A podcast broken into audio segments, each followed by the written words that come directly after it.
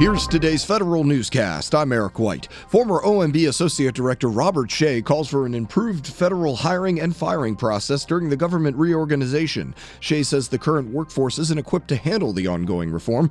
Shea also recommends collaboration among agencies and with Congress to ensure smooth changes. He shared his observations at the Heritage Foundation, where experts double down on more than 100 recommendations for reorganization. Interior Secretary Ryan Zinke announces plans to move the headquarters of three major agencies within his department. E&E News reports Zinke says the Bureau of Land Management, Fish and Wildlife, and the Bureau of Reclamation could all eventually move their operations to Denver, Colorado. It's part of his reorganization plan set to start in 2019. Connecting to the internet at the National Archives may be getting easier. The National Archives and Records Administration is seeking innovative approaches to Wi Fi. NARA issues a request for information asking vendors to explain how they would provide enterprise wide internet access for guests and researchers as a service. The agency says the Wi Fi service will be for some or all of its 44 locations nationwide, including presidential libraries. The vendor would design, install, and operate the Wi Fi network under this potential contract.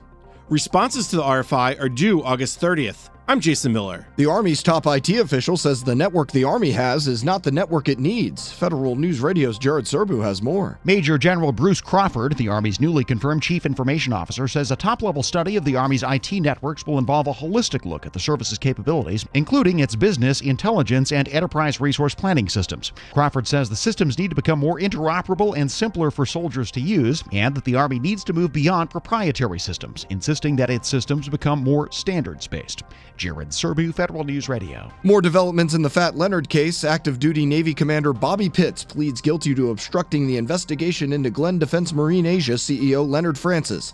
Pitts admits to feeding Francis documents pertaining to the Naval Criminal Investigative Services investigation into GDMA's billing practices. Defense contractor Huntington Ingalls Industries, or HII, in total has to pay $9.2 million to settle allegations that it violated the False Claims Act by knowingly overbilling the government for labor on Navy and Coast Guard ships. Justice officials say in 2003, HII mischarged the military branches for dive operations to support ship hull construction, which did not occur.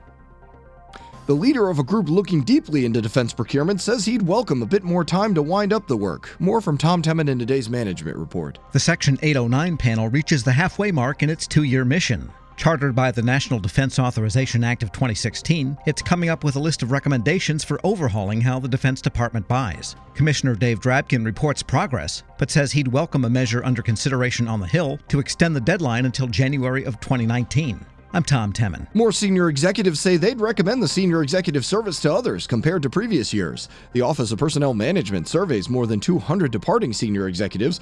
63% say they would endorse SES, 13% say they would not recommend the executive corps, the rest were neutral.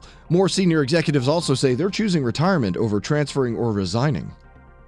And Cameron Quinn will be the next officer for civil rights and civil liberties at the Homeland Security Department. Quinn previously worked in the office of the Assistant Secretary for Civil Rights at the Agriculture Department and as a senior policy advisor in the Civil Rights Division at the Justice Department. Find these stories at federalnewsradio.com and subscribe to the Federal Newscast on Podcast One or iTunes. You can also follow us on Twitter at Federal Newscast. I'm Eric White. 92% of households that start the year with Peloton are still active a year later. 92% because of a bike? Not just bikes. We also make treadmills and rowers. Oh, let me guess, for elite athletes only, right? Nope. It doesn't matter if you're an avid exerciser or new to working out. Peloton can help you achieve your fitness goals. 92% stick with it. So can you. Try Peloton bikes, tread or row risk-free with a 30-day home trial. New members only. Not available in remote locations. See additional terms at onepeloton.com slash home dash trial.